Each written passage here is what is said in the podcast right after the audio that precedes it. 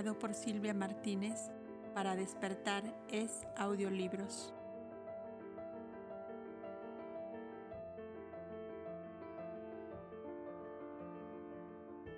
Elia y Mavi eran dos gotas de agua por la semejanza física. Eran dos sonidos de un mismo instrumento por la armonía que entre ambas formaban. A través de sus palabras y de sus obras, el lector les conocerá tan bien como yo. Elia, decía Mavi un día a su hermana, a veces me causa un gran fastidio el verme en mi condición de mujer. ¿Por qué?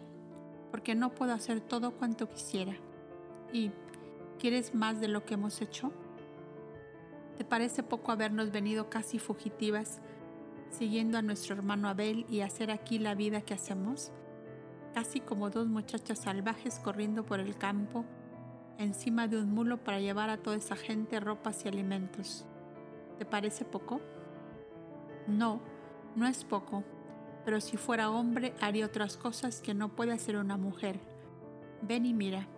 Y la decidida e impetuosa joven llevó a su hermana fuera de la tienda y subida hasta aquel tronco de árbol caído desde el cual Abel enseñaba las turbas, le hizo ver un grupo de seres debajo de una vieja higuera, cargada de fruta madura.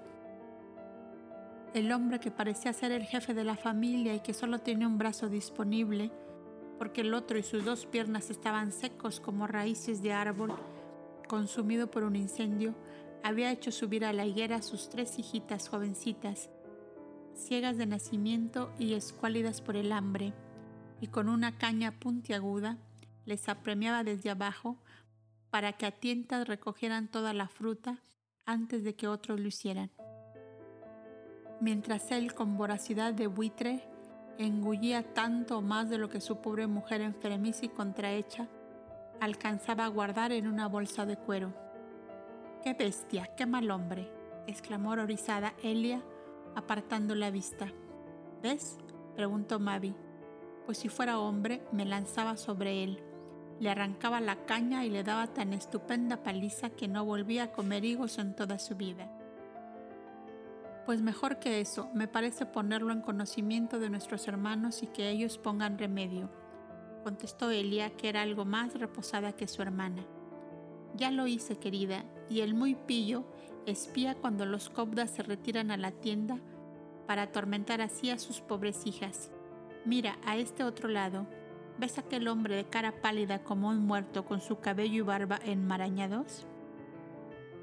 Aquel que como un tonto recoge puñados de hojas secas y las echa a volar al viento?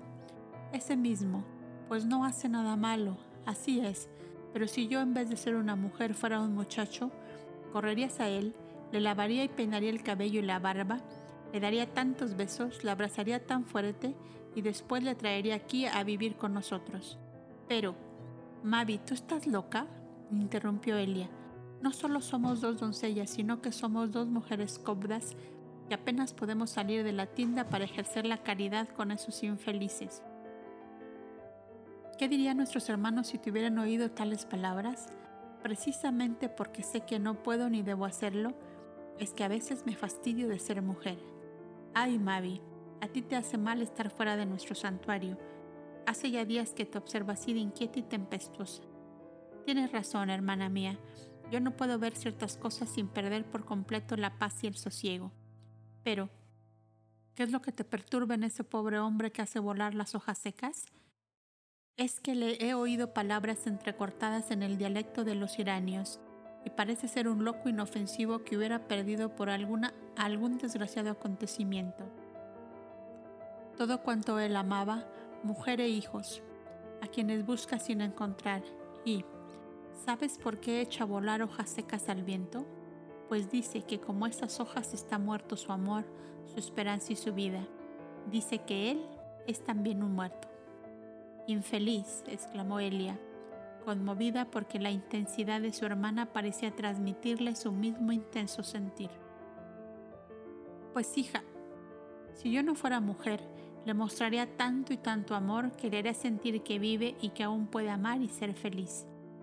El hombre de las hojas secas se acercaba distraídamente hacia las dos hermanas sin duda para recoger la seca jarasca de una de las inmensas ramas del árbol caído en cuyo tronco estaban sentadas. Ni siquiera las miró, pero Mavi no pudo contenerse. Buen hombre, ¿por qué recogéis hojas secas? le preguntó. No le contestó, parecía no haberla oído. ¿Será sordo? se preguntaron las dos hermanas. Mavi tuvo una idea. Entró en la tienda y salió con los dos laúdes que ambas tocaban. Este hombre debe ser de Irania, dijo a su hermana. Cantemos las canciones de mi madre y si no es sordo nos atenderá. Y las dulces melodías montañosas, montañesas que parecían arrullos de tórtolas entre el espejo boscaje de las selvas, se dejó oír tierno y suavísimo en el dúo de las dos hermanas. El hombre las miró con espantados ojos en los que pareció asomarse su alma, su vieja pasión dormida, el amor al suelo natal, al hogar, a los hijos, a la compañera perdida, a toda la ilusión y la esperanza de su vida. Y como temeroso de espantar una hermosa visión que le deslumbraba, fue acercándose más y más hacia las jóvenes que continuaban cantando como si no le vieran.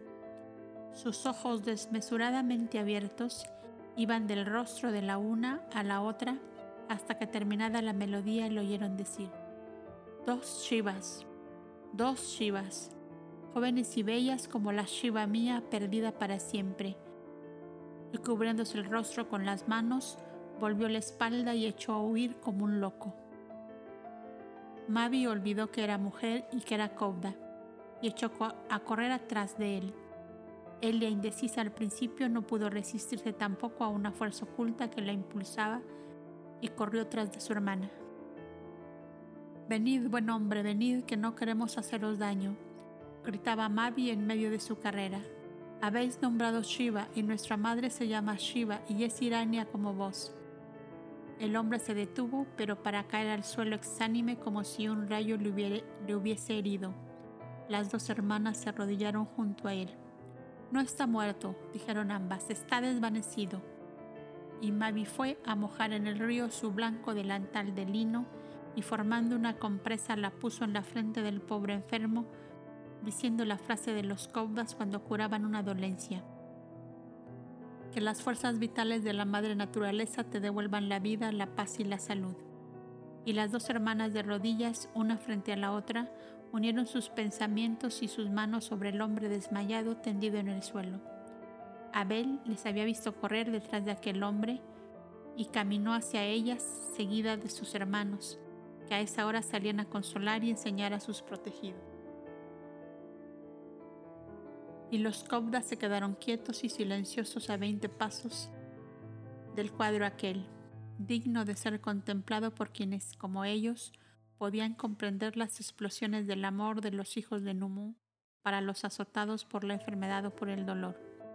La concentración de los cobdas iluminó la mente de las dos hermanas y ambas exclamaron a la vez, arrojándose sobre aquel rostro inanimado.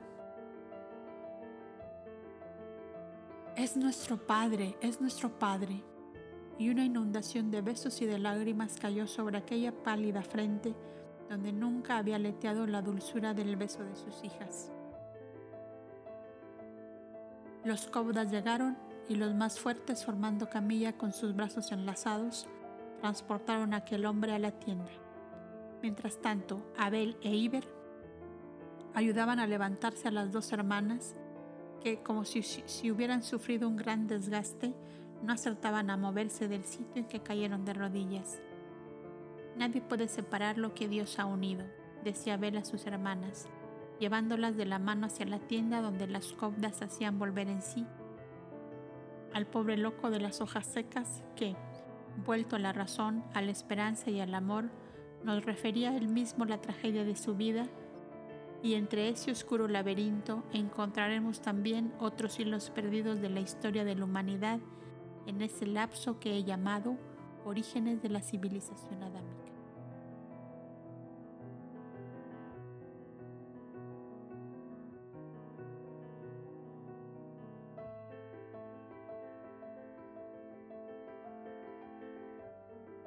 El hombre de las hojas secas. Cuando los Kobdas, mediante los procedimientos que ya conocemos, consiguieron que aquel ser estuviera en pleno uso de sus facultades mentales, se dispersaron por el campo en que la turba de los enfermos y atormentados les esperaba ansiosamente. Aún faltaban muchas tiendas que levantar para cobijarlos a todos, y esto no era obra de un día. Abel y las dos hijas de Shiva quedaron junto al enfermo, que empezaba a convencerse de que no era un sueño ni un delirio febril lo que veía ante sus ojos, sino una hermosa realidad. Pero, ¿Es posible tal belleza en esta pobre vida mía? Preguntaba, como hablando consigo mismo y escuchando como en un éxtasis las dulces canciones de su tierra, cantadas por los labios de sus hijas, de sus dos Shivas como él las llamaba. Tus tres Shivas, le contestó Abel, han conquistado para ti la felicidad de este momento, y ahora, y ahora eres tú quien debe conquistar tu gran desafío. Has llegado al camino cuando creíais estar más lejos de él, porque si en el perfecto uso de tu razón no pudiste encontrar lo que amabas y habías perdido, podías suponer que lo, que lo encontrarías cuando, aletargadas tus facultades mentales, nada podías emprender por ti mismo. Otra vez vuelve a ser el amor, el hilo de oro que une las almas que la maldad humana esparció a los vientos de la vida como esas hojas secas que tú echabas a volar. Tu amor a Shiva mantuvo tu alma unida a la suya y ese amor ha triunfado por fin de todas las contingencias de la manera más inesperada. Qué desconocidos y ocultos son los caminos de Dios para conducir a los seres hacia el cumplimiento de sus destinos. Cuánto he corrido por el mundo buscando a Shiva, exclamó por fin aquel hombre abrumado por la felicidad como lo estuviera antes por su desdicha. A través de montañas, de ríos y de selvas, recorrí Etea y llegué al puerto de Salizán, pues algunos indicios creí encontrar de que el raptor de Shiva era de esas regiones costaneras del Mar Grande. Cuántos años pasé pegado como un molusco a las rocas de la costa pidiendo a las olas del mar que penetraban a mi guarida noticias de la que amaba. En esta búsqueda ansiosa fui perdiendo el hábito del trabajo. Poco a poco iba hundiéndome como en una noche oscura de la cual a veces venía a sacarme momentáneamente la misma maldad humana y caí en poder de hombres crueles y duros que me destinaron al trabajo de las minas de Cuprum. El que me capturó me embarcó en un velero que salía para la isla de Alasia, que desde, desde esa época empezaron a llamarla Cuprum. Chipre, derivado de Cuprum, cobre, por la gran abundancia de este metal que constituye la mayor riqueza de aquel país, aislado en medio del mar. Pasados dos años, huí de aquel amo en la bodega de un barco mercante que hacía viajes periódicos entre Galad y Caria, y a desembarcar en Adalis, donde los habitantes tranquilos y pacíficos se compadecieron del pobre loco de las hojas secas, y perdida ya toda esperanza de encontrar a Shiva, no luché más para defenderme de la noche oscura que me invadía. Allí encontré dos hombres vestidos como vosotros, que repartían pan y frutas secas a los desamparados como yo pero les encontré cuando se embarcaban de regreso a Galad, llevando con ellos varios esclavos que habían comprado. Poco después, el país fue invadido por tribus extranjeras provenientes de las ciudades de Nosos y Faestos, de la gran isla Cretacia, que se había partido en varios trozos, ocurriendo lo propio con Defna y Cose, que en medio de un diluvio de fuego se habían abierto como una granada cuyos granos dispersos quedaron flotando en el mar Egeo. Se dijo que los dioses airados pedían holocaustos y se dieron las órdenes necesarias para recoger como a ganado montarás todo hombre o mujer sin familia y sin hogar, con cuyas vidas pensaban aplacar la cólera de los dioses, el cielo enrojecido y el mar sangriento también. ¿Quién se atrevería a hacerse a la vela? un viejo hechicero gritaba por las calles de Adalis.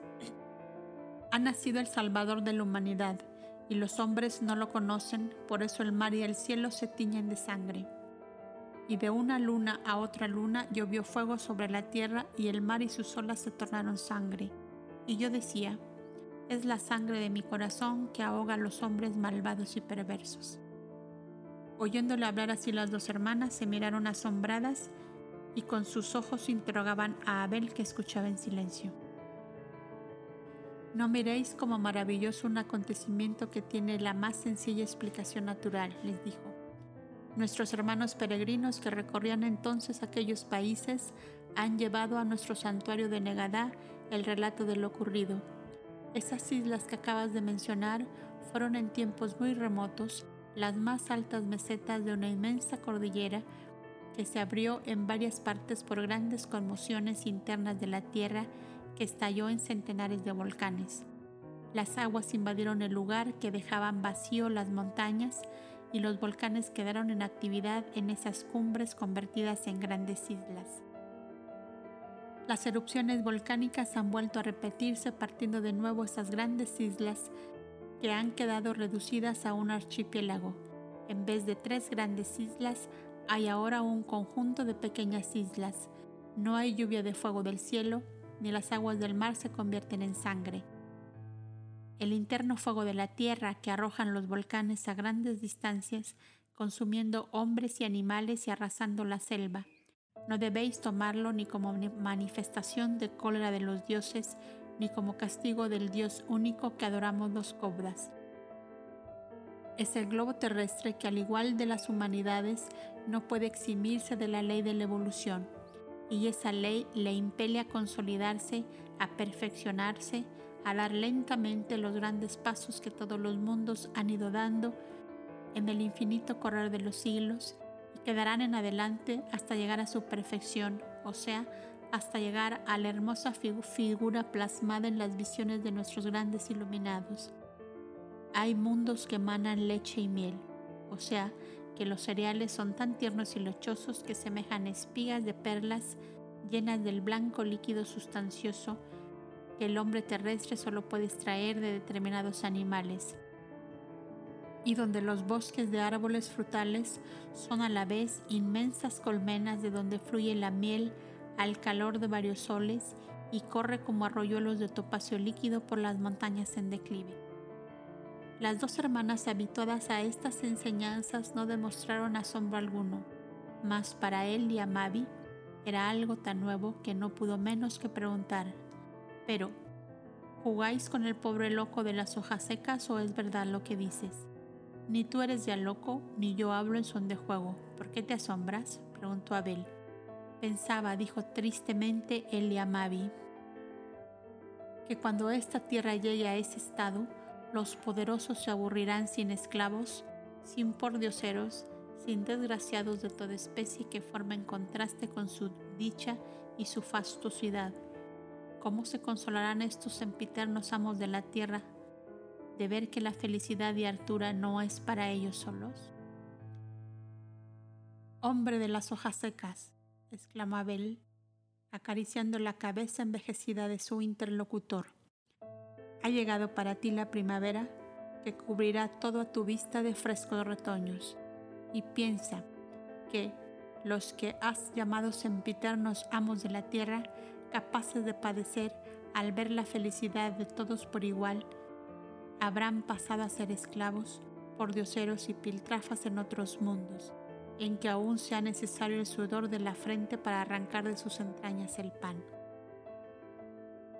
¿No sabes tú que la gran ley es el amor y que todo ser que no entre por ella rodará como un pedrusco arrojado por la onda de un chicuelo, de un país a otro, de un continente a otro continente, si tarda demasiado, también de un mundo a otro? ¿Cuánto tiempo tardará la humanidad de esta tierra en aprender la ley del amor? ¿Cien lunas?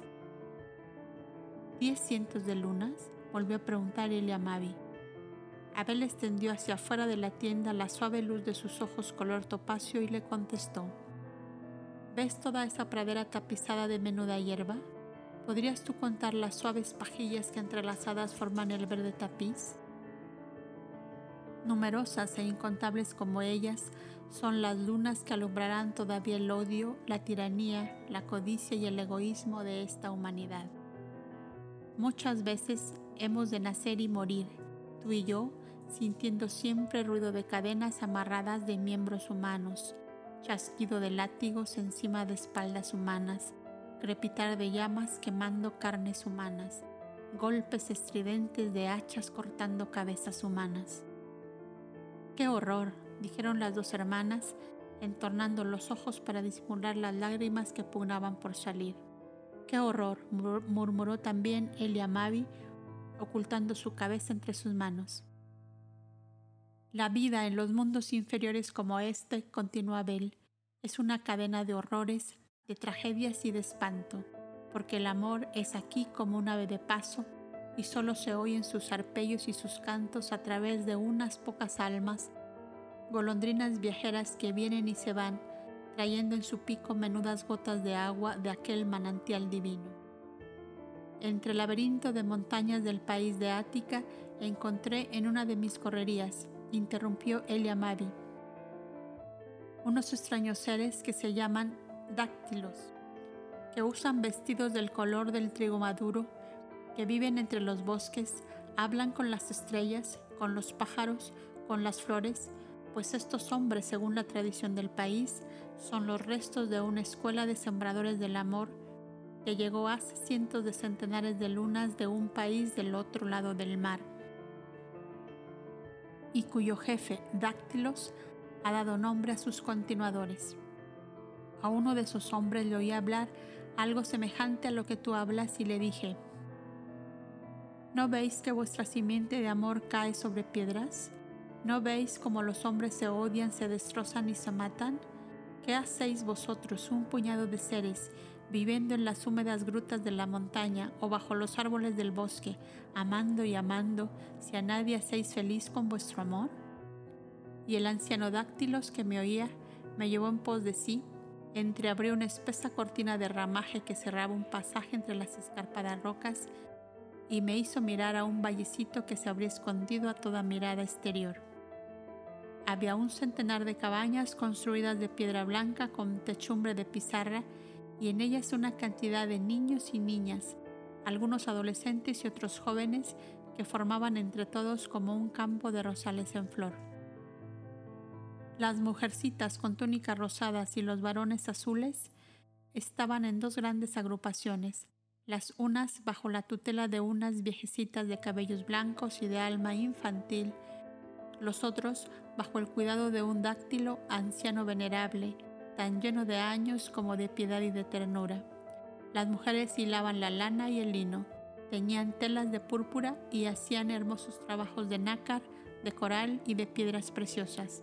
Los varones extraían trozos de piedra y bajo la dirección de los dáctilos labraban hermosas formas de aves, de animales y luego formas humanas de una belleza incomparable.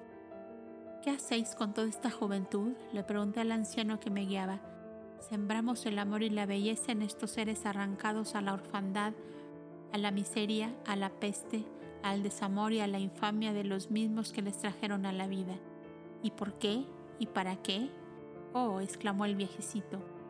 Este enjambre de mariposas azules y rosadas que ves son el comienzo de un plantel de artistas que formarán al correr de los siglos la civilización más pura e idealista que hayan visto estos continentes nuevos, desde que se hundió bajo los mares la perla del Atlante, Man Etel, la ciudad de las puertas de oro.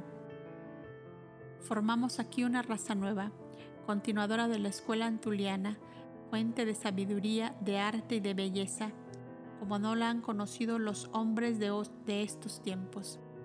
Y guiándome a otras cabañas apartadas de las anteriores por verdes muros de pinos y de cipreses perfumados de díctamo y de laureles, pude ver matrimonios casi de adolescentes con sus hermosos retoños que semejaban pimpollos de rosas que aún no han terminado de abrir.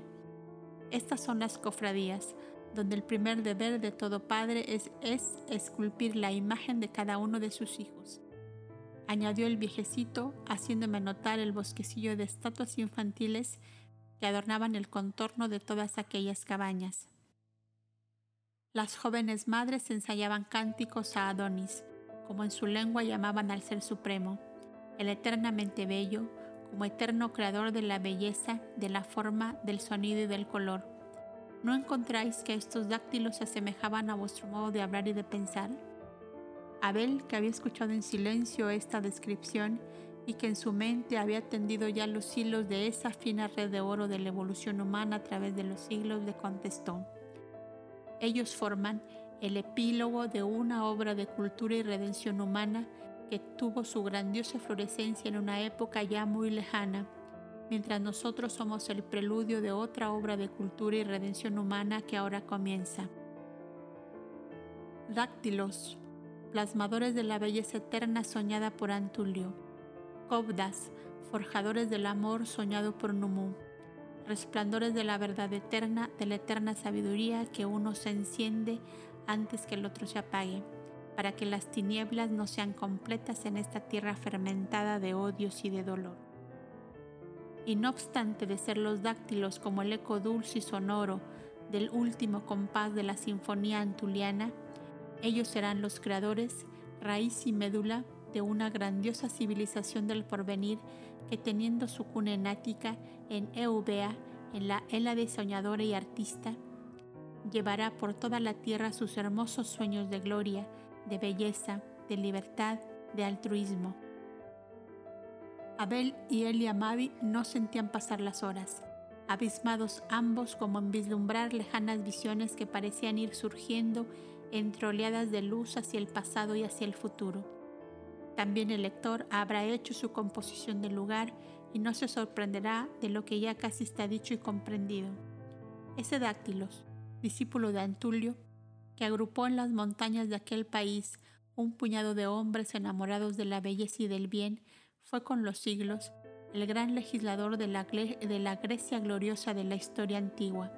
Solón, el hombre justo y bueno, sin ambiciones y sin egoísmos, que pudiendo ser un poderoso monarca, prefirió ser un padre de los pueblos en medio de los cuales realizó esa etapa de su evolución. Y nuestro hombre de las hojas secas, sintiendo el deleite espiritual de Abel, le escuchaba como sumergido en una contemplación interior, continuó desgranando las perlas negras y blancas de su vida, errante y dolorosa, en la cual era como una pincelada de luz su pasaje por los vallecitos ocultos de los dáctilos entre las montañas del Ática. Cuando en un valle no caben ya más cabañas y todo él ha sido plantado de olivos, higueras y vid, el grano no alcanza a mantener a todos. Un dáctilo toma seis o siete familias de la cofradía, arrancan una planta de viña y otra de olivo, toman pan, aceite y vino y fuego del hogar común y en otro vallecito cercano encienden otro fuego alrededor del cual vivirá una nueva agrupación de familia, alimentándose de los olivos, las viñas y los cereales traídos de la cofradía madre, a la cual permanecen unidas por no sé qué lazo misterioso que les hace creerse una misma cosa, aun cuando no vuelven a verse ni a mantener relaciones materiales. Al igual que Abel, recojamos los hilos de oro que se desprenden de la conversación sin raciocinios aclaratorios que hace Elia Mavi y que bastan a diseñar para nosotros el cuadro grandioso de una nueva faceta de la evolución humana, a través de la cual vemos la figura luminosa de Antulio, el hombre luz de la ciudad de las puertas de oro, dormida en el fondo de los mares, con un sueño de muchos milenios de años quien no reconocerá en la obra silenciosa y oscura de los ignorados dáctilos del Ática prehistórica los orígenes de la elevada y grandiosa civilización de la Grecia de Solón y de Pericles?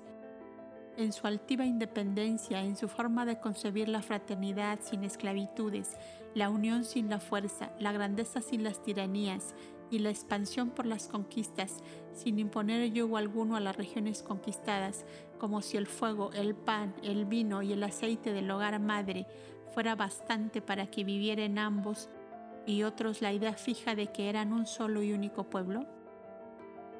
Abel continuaba soñando en un lejano futuro de la humanidad y nosotros siguiendo el hilo luminoso de su pensamiento decimos,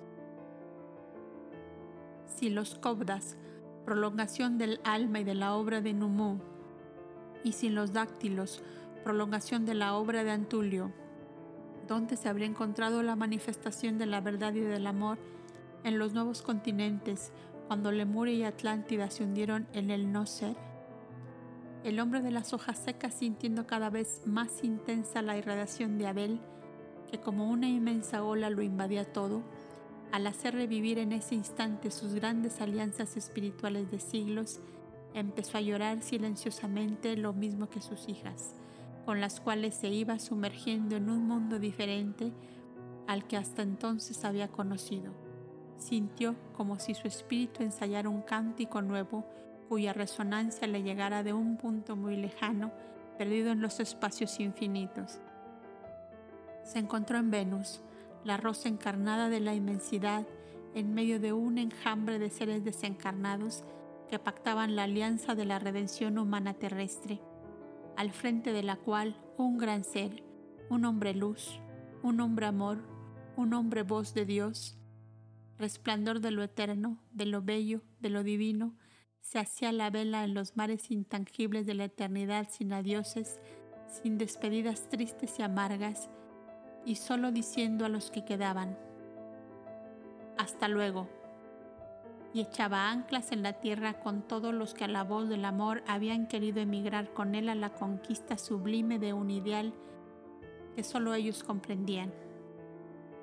Y viose a sí mismo con un buril esculpiendo el duro mármol de las montañas de Ática, dándole formas de vida con impresiones de dolor, de dicha, de locura, de vértigo, era Fidias. Y se vio con una pluma de ave grabando en papiro imágenes dolientes y ansiosas que gemían en versos saturados de lágrimas y de gemidos, ansiedades profundas, nostálgicas quimeras que huían ante él como fugitivas luciérnagas cuando creía tenerlas aprisionadas entre sus manos. Era Ovidio, el de las elegías como gotas de llanto sobre una tumba solitaria, y se vio con un pincel, adolescente aún, esbozando en un lienzo rostros de mujer que copiaba de sus sueños, de sus correrías por su mundo de origen y los vaciaba en un muro en paneles, haciendo vivir en ellos sus lejanos amores sus recuerdos pretéritos. Era Rafael, Sancio de Urbino. Todo esto era un éxtasis de gloria. Había también tinieblas en esa cadena de eslabones dorados. Había negruras de crimen, rojas llamaradas de depravación y de vicio. Y en medio de toda esa enmarañada confusión de panoramas hermosos y de terribles abismos, se destacó una figura con nítida claridad, un joven despedazado por la lepra que iba a arrojarse desde lo alto de un peñasco al hondo abismo donde rugía un torrente. ¿Qué haces? le preguntaba el hombre luz, que seguido de sus discípulos atravesaba por aquel lugar. La lepra y el hambre me acosan, nadie me quiere, malditos sean los hombres. Yo te quiero, no maldigas, bendice siempre. Las aguas del Jordán lavaron sus llagas y la voz del Cristo refrescó su corazón. Gustavo Becker, el cantor de las golondrinas y de las blancas visiones impalpables, nos señala el último eslabón de la cadena de perlas negras y blancas que desgranaba al lado de Abel, el hombre de las hojas secas.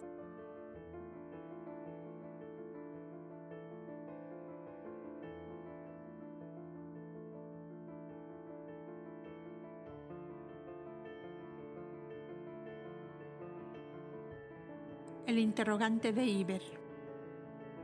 De tan dura condición es la vida en este planeta que la felicidad de los unos es casi siempre a costa de la dicha ajena. Tal ocurrió a Iber, el jovencito Kobda, hijo tercero de Shiva, el que encarnaba el espíritu heroico y magnánimo de Milcha, la abnegada y amante esclava favorita de la princesa Sofía de Otlana. Desde que sus hermanas habían encontrado tan provincial tan providencialmente su padre, se vio entristecer a Iber y buscar el silencio y la soledad en las orillas del Éufrates, en los sitios menos frecuentados por los habitantes de aquel lugar. Una interna lucha agitaba profundamente su espíritu. No obstante de buscar el sosiego en la repetida lectura de la ley, que le enseñaba ampliamente la forma de encarar todos los acontecimientos que se interpusieran en su avance hacia la perfección. Nada sabía del misterio de su vida, pero la llegada del hombre de las hojas secas fue para él como un relámpago que ilumina de pronto la oscuridad de un abismo.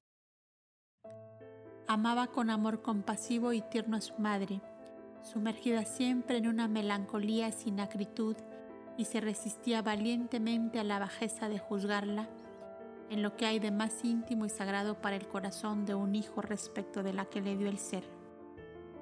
Mandaba su pensamiento a quietarse en el olvido, mas él, como inquieta mariposa, rondaba en torno de la siniestra llamarada en la cual se abraza y se consume.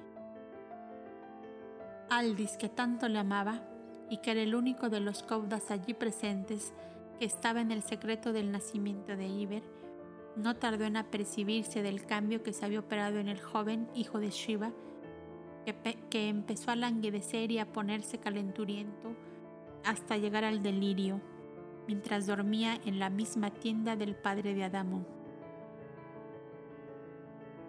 Algunas frases entrecortadas de su delirio febril confirmaron las sospechas de Aldis, que con paternal ternura y arrodillado junto a su lecho, le despertó una noche decidido a triunfar de la penosa situación que acontecimientos no buscados ni previstos habían creado en esa alma que le era tan tiernamente querida. Iber, hijo mío, le dijo enjugándole la frente empapada en sudor, sé todo tu tormento y siento el chasquido de la tempestad que se ha desatado en tu espíritu. ¿No tendré la aventura de que confiese en mí que tanto te amo? El jovencito le miró con sus grandes ojos negros llenos de espanto. Una ráfaga de luz del reciente pasado cruzó por la mente de Aldis, que vio en aquellos ojos dolientes la franca y leal mirada de Milcha, y ambos unieron sus cabezas, la una ya encanecida, la otra juvenil, ambas estremecidas por un intenso sollozo. Tu dolor es mi dolor, alma fiel y amante, compañera del eterno viaje, exclamó Aldis, sumergido como estaba su espíritu en la clara visión del pasado que aún vibraba en su mundo mental y emotivo. Es tan espantoso mi secreto, exclama a su vez el joven sollozando amargamente. Vueltos ambos a la serenidad y a la calma unos instantes después, Aldis refirió a Iber la, la, dolorosa tragedia de su pobre madre, que ya conoce el lector en capítulos anteriores, y donde Iber pudo saber que Shiva tuvo dos esposos, bien que el último, o sea su padre, le fue impuesto por la necesidad y no por el amor. Ahora que sabes, continuó diciendo Aldis, ¿Por qué razón el padre de tus hermanas no es tu padre? Sin que puedas hacer con justicia ningún reproche a tu madre, creo llegada la hora de revelarte algo que desde luego completará tu curación espiritual y material. Dios es la infinita justicia y el infinito amor para quienes viven conforme a su ley, y cuando es llegado el momento, deshace de un soplo las obras perversas de los hombres. La maldad humana separó al padre de tus hermanas, de la esposa y de hijas que aún no habían llegado a la vida física, y Dios acaba de unirlos de la manera casi maravillosa que has visto. La maldad humana arrancó del hogar paterno a tu madre y antes a su hermano mayor, sin que el uno ni el otro pudieran saber el rumbo que habían seguido sus vidas. Como nadie puede saber el giro de las hojas secas que arrastra el vendaval por las planicies solitarias se encontraron sin reconocerse, pues no siendo hijos de una misma madre nunca se habían visto, lo cual es un caso por demás frecuente y común en los países en que es ley la poligamia. Cuando Shiva huyó de su lado en el jardín aquel de las blancas torrecillas y de los lagos azules, aterrada ante el furor de él por haber descubierto el secreto de sus hijitas, tu padre, Selimán, entró a llorar su desesperación en la torre vacía y solitaria que había dejado Shiva y encontró entre sus joyas y adornos el anillo igual que el suyo, que el anciano padre había dado a la niña como señal de reconocimiento para con su hermano mayor. ¿Y qué hizo? ¿A dónde fue? interrogó Iber ansiosamente. En las tierras cercanas al mar e Iretrao del norte hay un monasterio Kovda, menos antiguo que el de Negadá, y entre ambos hay íntima relación. Pero nuestros hermanos viajan continuamente, como sabes, rescatando esclavos y prisioneros. Y así, a las 37 lunas de haber tú nacido a la vida terrestre, nuestros Kovdas de aquel lejano santuario vestían la túnica azulada al hermoso caballero de las torrecillas blancas y de los lagos serenos, porque no encontrando felicidad ni ventura en ninguna mujer más que en tu madre, a la cual la ley le impedía tener como esposa, consciente de que era su hermana, fue a buscar la paz de su espíritu bajo las bóvedas tranquilas de la casa de Numu, y sabiendo ya que la mujer amada y tú estabas bajo la tutela de sus propios hermanos, los Cobdas de la paz. ¿Y jamás podré verle? exclamó con honda amargura el jovencito, pues demasiado comprendo que mi madre y él no desearán encontrarse. Verdaderamente, pero tú no estás en el mismo caso, respondió Aldis, satisfecho de encontrar una oportunidad de sembrar flores de alegría en el alma que tan amada le era. ¿Cómo? ¿Qué me queréis decir con eso? Que actualmente en la caverna del país de Tea donde Adamú y Evana pasaron su infancia y donde nació Abel, se ha instalado Selimán, tu padre, con tres cobdas muy ancianos que han pedido formar allí un pequeño refugio para esclavos fugitivos y para enfermos contagiosos. La dicha y el asombro se pintaron en el expresivo rostro del joven Cobda. ¿Ves? continuó Aldis. Como el eterno amor deshace de un solo soplo los abismos que, abre ante los seres justos a la maldad humana? ¿Ves cómo te ha llevado a ti de la mano sin que tú lo sepas hacia donde está aquel que ama a Dios y en Dios y según su ley te ama a ti inmensamente? Iber no pudo contenerse más y en una explosión de llanto largamente contenido, se abrazó al cuello de Aldis que mezcló aquellas lágrimas con las suyas, silenciosas y dulces impregnadas de toda la dicha y de toda la paz que acababa de derramar tan abundantemente en el alma compañera suya, el alma heroica y generosa de Milcha. Aprisionada en esa hora en el cuerpo delicado y endeble del jovencito Kovda, hijo de Selimán y de Shiva. Entonces le veré, entonces le abrazaré. Oh, qué hermoso es ver la claridad del cielo sereno después de una tempestad exclamó Iber cuando se hubo tranquilizado. Y Él te espera, porque sabe que caminamos hacia allá. El amor eterno lo impulsó a Él hacia el país de Tea. El amor eterno te hizo salir a ti de la paz en seguimiento de Abel, para que Selimán, siervo de Dios, que sacrificó su amor humano y su posición y su dicha en aras del deber, no termine su vida terrestre sin ver ampliamente cumplida la palabra de verdad. El amor es más fuerte que la muerte. El amor es un mago divino que salva todos los abismos y hace brotar las flores hasta en las tumbas desiertas. Oh, el amor, el amor cantado por los cobdas, exclamó Iber, como transportado de improviso a un campo de luz y de flores. Oh, el amor, suave como Dios y como el eterno. ¿Por qué los seres de esta tierra no lo comprenden y lo buscan por su propia dicha y felicidad? Aún es la noche, hijo mío, para esta humanidad terrestre, y felices de nosotros que hemos podido vislumbrar, como por un resquicio, las claridades lejanas aún del amanecer.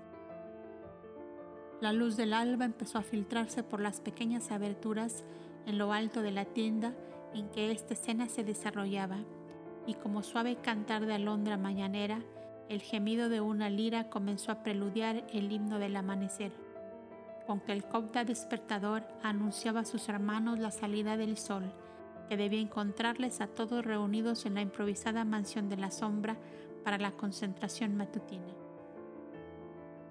Salve, luz de los cielos eterna, que siembras de rosas el inmenso azul y despliegas en tenue alborada tu clamideteria de Nakaritul. ¿Qué le dices al hombre terrestre, maga de los cielos, en los signos vivos que escribe tu dedo cuando asoma el sol? Que soy el heraldo del eterno amor. ¿Qué le dices al rudo labriego que oculta en los surcos de la madre tierra el grano de trigo que se torna en pan? Que mi beso ardiente lo va a fecundar. Hada de los cielos, maga del espacio, ¿qué dices al hombre que mata y que ríe, sin que su alma tiemble de espanto y de horror? Que soy el archivo sagrado de Dios.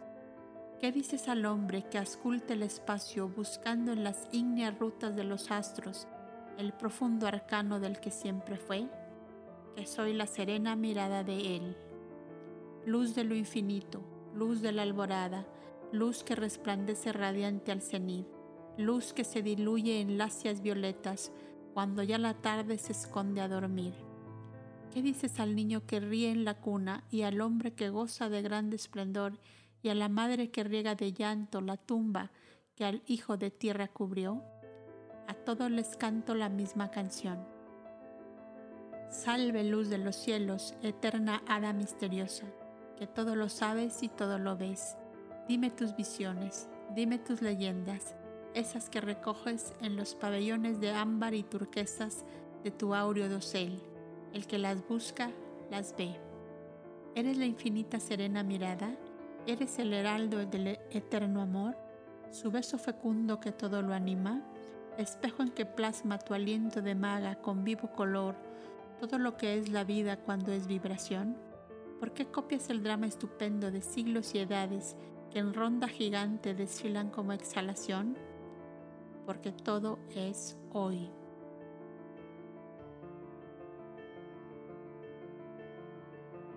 Tienes el enigma insondable, eterno, oh divina maga de pupila audaz, y si tú lo sabes, lo vives, lo sientes y eres hada buena llena de piedad. Dime tu secreto, luz de la alborada, luz del mediodía, luz del atardecer, que si solo un aliento de vida palpite en mi ser, oirás como un eco lejano, gemido clamor, que te dice, Maga, dímelo al oído, con tu voz sin ruido, ¿cómo es Dios? Como tú cuando vibres como yo.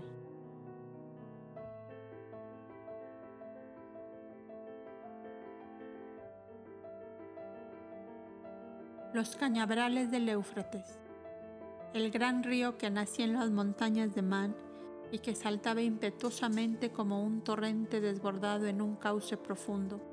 Al llegar a las llanuras de Tea y Urbau, se tornaba en mansa y caudalosa corriente que permitía la formación de grandes islas de tierra de aluvión, ramas de árboles arrastrados por la corriente y sobre todo cañas de anchas y lustrosas hojas que arrancadas por las fuertes crecidas del río iban a formar en medio de sus aguas espesos bosques de un verdor de esmeralda brillando al sol.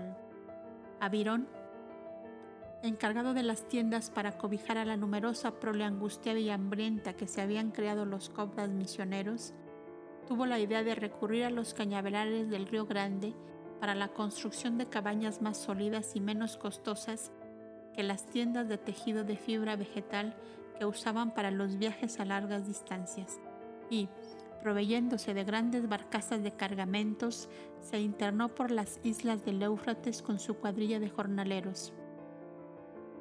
Esta circunstancia proporcionó ocasión a Caíno y a sus pérfidos consejeros para tratar de apoderarse de la persona de Abel sin levantar disturbios entre los súbditos de Alisán e Ismacú aliados del Chalí del Nilo. Las nueve leyes de tolerancia y de amnistía que estos dos príncipes habían promulgado a insinuación de Abel habían motivado la vuelta a sus poblaciones de origen de gran parte de los esclavos fugitivos y delincuentes prófugos que, por necesidad, se habían sumado a las tribus nómadas que habitaban las grandes islas del Éufrates y que reconocían por caudillo a Caíno. Sus magos y sus augures le habían dicho, Aitor, hijo de la luna, nombre con que designaban a sus reyes semidioses los pueblos vecinos del Cáucaso. Si no, eliminas de tu camino al hombre de la luz, su claridad matará la tuya, y la noche eterna se hará para ti. Y los agentes de Caíno, puestos en acecho entre los espesos y gigantescos bosques de cañaverales, se apoderaron de Abirón y sus hombres, y sin causarles daño, pero maniatados y vendados, fueron conducidos río arriba hasta la morada de Laitor, que estaba a un tercio de día de navegación, siempre costeando por entre el laberinto de islas. Caíno le recibió con toda la suntuosidad semisalvaje de su extraña soberanía. Abirón se sintió invadido de una gran serenidad muy fuera de su costumbre y temperamento, pero era, debido a que recordaba constantemente el aviso que en sueños le diera Senio antes de salir de la paz. Miró a Caíno con glacial indiferencia que casi ofendió al joven déspota que por primera salutación le dijo, ¿Sabes que tu vida y la de tus hombres están en mi mano? Del mismo modo que está en mi mano el servir o no de instrumento a tus deseos. Le contestó serenamente a Virón, ¿cómo?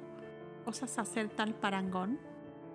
Naturalmente, tú tienes mi vida en tu mano, yo tengo en la mía la satisfacción de tu deseo.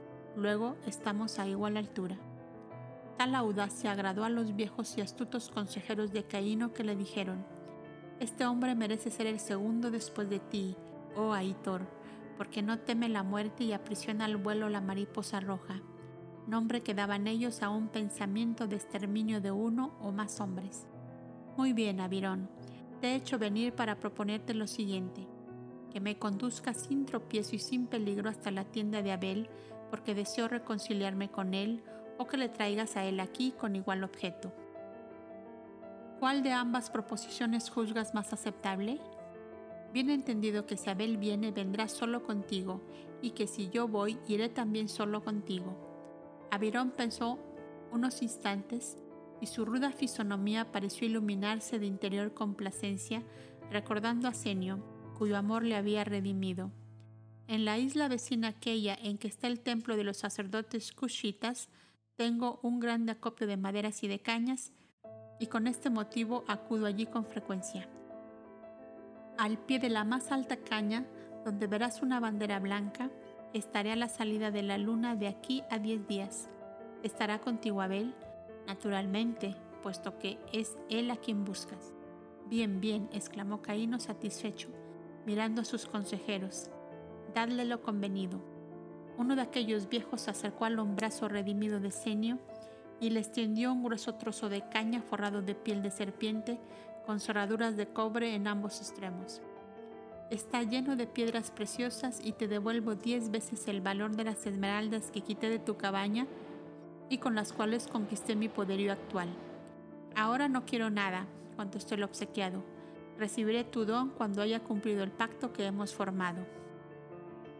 Es que entonces no será una caña llena de piedras preciosas, sino la mitad de mis dominios que te pertenecerá.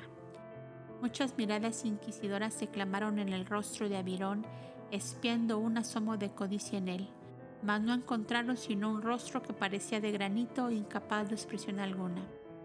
¿Sabes que si me engañas lo, pagarás con tu vida? Volvió a preguntar algo inquieto Caíno. Oh, eso ya está resuelto hace rato, contestó el interpelado. Déjame en rehenes seis de tus hombres que te devolveré cuando me hayas cumplido tu palabra. Pues será un rehén despreciable, pues si yo quisiera engañarte, nada pierdo en esos jornaleros que lo mismo ellos que otros me sirven si les pago. Esta fría indiferencia de Abirón trastornaba a Caíno, impetuoso y violento. Fueron nuevamente sujetos y vendados conducidos al mismo sitio y donde fueron tomados. Cuando llegaron al campamento de los Cobdas todo era quietud y silencio. Solo en la tienda de Aldis ardía el velón, a cuyo resplandor vio a Virón que Iber grababa sobre una plancha de cera, mientras Aldis, concentrado profundamente cerca de él, aparecía inmóvil como una estatua de piedra. Cuando el jovencito concluyó su tarea, Abirón llamó suavemente y entró. Aldis leyó de un ojeada el grabado de Iber y dijo al recién llegado, Traes mensaje de muerte, mas la ley divina marca la vida y la vida será. Mira. En la plancha de cera, el jovencito psicógrafo había estampado con su punzón en la forma que usaban las almas errantes de Dios para comunicarse con sus hermanos encarnados en el plano físico. Un hacha, indicación de muerte violenta. Después el nombre de Abel, al cual seguía una víbora de dos cabezas, figuras con que el lenguaje usado por los caudas para todos sus grabados significaban las manifestaciones de las malas artes mágicas. Luego una corona, y Aldis, avesado en este lenguaje oculto, leyó con gran facilidad. Pretende asesinar a Abel, una persona de poder que obra por instigación de magos negros. Pero el grabado continuaba. Había un ojo muy abierto, seguido de una palma formada de muchas hojas, después una lanza y finalmente un arco en tensión y debajo una flor de loto. Y Aldis continuó leyendo. La vigilancia divina, la unión de la amistad sincera que forma la fuerza espiritual, ofrecerán dura resistencia al mal, que será vencido por la paz y el amor. Leyendo nosotros juntamente con Aldis el extraño jeroglífico grabado por Iber, interpretamos que el ojo significaba la vigilancia divina, la palma de muchas hojas, la unión de la verdadera amistad, la lanza, la fuerza espiritual, el arco en tensión, la resistencia y el loto, la paz y el amor, que de nuevo reinaría una vez vencidas las fuerzas del mal. Avirón quedó asombrado de lo que veía y acto seguido refirió cuanto le había ocurrido en, en los enmarañados cañaverales del Éufrates. De aquí a tres días le dijo Aldis, ya será visible para Caíno la derrota que ya está plasmada en el pensamiento divino. Vete a descansar que mañana hablaremos. Cuando Averón se tendió en su lecho de heno y pieles, vio su cabaña iluminada por un tenue resplandor, en medio del cual el rostro de ceño iluminado de felicidad le hizo comprender como por un reflejo de ideas estas palabras. Antes de 50 auroras estaré de nuevo en el plano físico. Tu fidelidad de esta hora borró la aspereza de tu ley que encadenaba tus facultades espirituales. Un nuevo sendero se abre para ti. Sigue lo que encontrarás a Dios. Y la visión desapareció, dejando al hombre de granito inundado en lágrimas, de dulce y suave emoción como nunca lo había experimentado en su vida. Cuando al amanecer cantaban los caudas del himno acostumbrado, Avirón tenía ya construidas varias docenas de lanzas, y cada lanza en el puño de una cuchita de largas trenzas, dispuestos a amurallar en triples filas al campamento de los caudas para resistir a la embestida que esperaba de Caíno. ¿En vez de cabañas construyes lanzas? Le preguntaba el cobda despertador cuando concluyó el grandioso himno del amanecer Guerra, guerra, rugía como un león el hombrazo que demostraba haber centuplicado sus fuerzas. La paz sea contigo, Avirón, dijo de pronto la voz dulce y suave de Abel, que salió de una cabaña de tierra y ramas secas que apenas se levantaba a cuatro codos del piso cubierto de húmeda tierra. La mirada diáfana y tierna del hombre luz, del hombre amor, del hombre paz, pareció penetrar en el mundo mental de Avirón que viéndose culpable en su afán de venganza y exterminio, soltó el hacha y la caña que labraba mientras excusándose decía, ¿no es justa la guerra por salvar nuestra vida? La paz sea contigo, Avirón, volvió a decirle Abel mientras cubría con su manto de abrigo a un niñito que llevaba en brazos, cuya madre acababa de expirar en la pequeña choza de ramas dejando a su hijito de pocos días en la más completa orfandad. ¿Qué hacéis, niño? ¿Qué hacéis? preguntóle alarmado a Virón. ¿Recogéis del arroyo otro Caíno acaso más desleal y traidor que el primero? Caíno, Caíno, murmuraba Abel caminando hacia su tienda. Toda la humanidad terrestre es Caíno. Y el Altísimo derrama sobre ella los rayos de su sol y las dulzuras de su lluvia. Avirón se dejó caer como vencido por una fuerza irresistible entre el verde ramaje de las cañas que había cortado para armar centenares de lanceros que ensartaran como a sierpes venenosas a Caíno y a sus secuaces. Y Abel Sentado en una raíz de cedro a la puerta de su tienda, mecía en sus rodillas al huerfanito que gemía. Y recordando los cantares de su madre, la dulce vana susurraba media voz. Ríe, niño, ríe, que asoma ya el sol, trayendo a tus ojos el beso de Dios.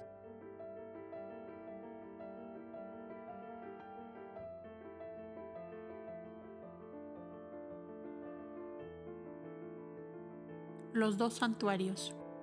Viendo los cobdas de la misión que Elia Mavi había dejado de ser el hombre de las hojas secas para transformarse en el hombre de la esperanza y de la fe, y que su espíritu se abría de nuevo a la vida y al amor como en una florescencia de primavera, resolvieron enviarle a La Paz con sus dos hijas y aprovecharon el regreso de una caravana que hacía viajes continuos de transporte de mercancías desde el Maharati hasta Babel. ¿Con que así dais por terminada nuestra misión? preguntaba Mavi entre pesarosa y risueña en medio de la asamblea de sus hermanos que sin consultarlas acababan de tomar tal resolución. Sí, hija mía, sí, respondió Lealdis, es necesario que así sea. Vosotras no podéis continuar el penoso viaje que vamos a reanudar dentro de breves días. Además, es la hora de que demostréis que sois de verdad mujeres cobdas, prontas a sacrificar la propia voluntad cuando elevados intereses así lo reclaman. Las dos hermanas buscaron con la mirada el sereno rostro de Abel, en el cual solían encontrar siempre la respuesta a esas internas contrariedades que tan frecuentemente se levantan en los espíritus vehementes y sensitivos. Y Abel, adivinando en aquellos ojos entristecidos la contestación que buscaban, se acercó a ellas para que sin rebeldía y sin dolor aceptasen la resolución. Yo os agradezco infinitamente vuestro amor y vuestra, y vuestra solicitud, les dijo. Mas para que sea ello perfecto ante Dios, no debe ofuscar vuestra mente en forma que olvidéis el largo y penoso sufrir de vuestro Padre, que al perder todo cuanto amaba en la vida, se sumergió en la negrura de un desequilibrio mental, del cual acaba de salir mediante los esfuerzos conjuntos de nuestro amor en torno suyo. Si la ley divina ha dado ya por terminada su dura prueba, no queráis vosotros prolongarla por daros una satisfacción innecesaria. Además, para quien hemos aprendido a salvar tiempo y distancias mediante las actividades espirituales que la eterna ley permite y concede a quienes se le consagran por completo, bien sabéis vosotras que en la paz y yo continuando mi viaje, estamos unidos en el aura maravillosa de amor que nos envuelve a todos, como un dulce velo materno empapado de promesas y de caricias. Haremos como lo habéis dispuesto, contestaron por fin las dos hermanas, convencidas de que así debían hacerlo. Sin disgusto y sin violencia, volvió a preguntar a Abel, como si en su exquisita sensibilidad sintiera el rasguño de una espina. Ambas comprendieron esto y sobreponiéndose a sí mismas contestaron casi a una voz. Estamos contentas de hacer lo que vosotros queréis.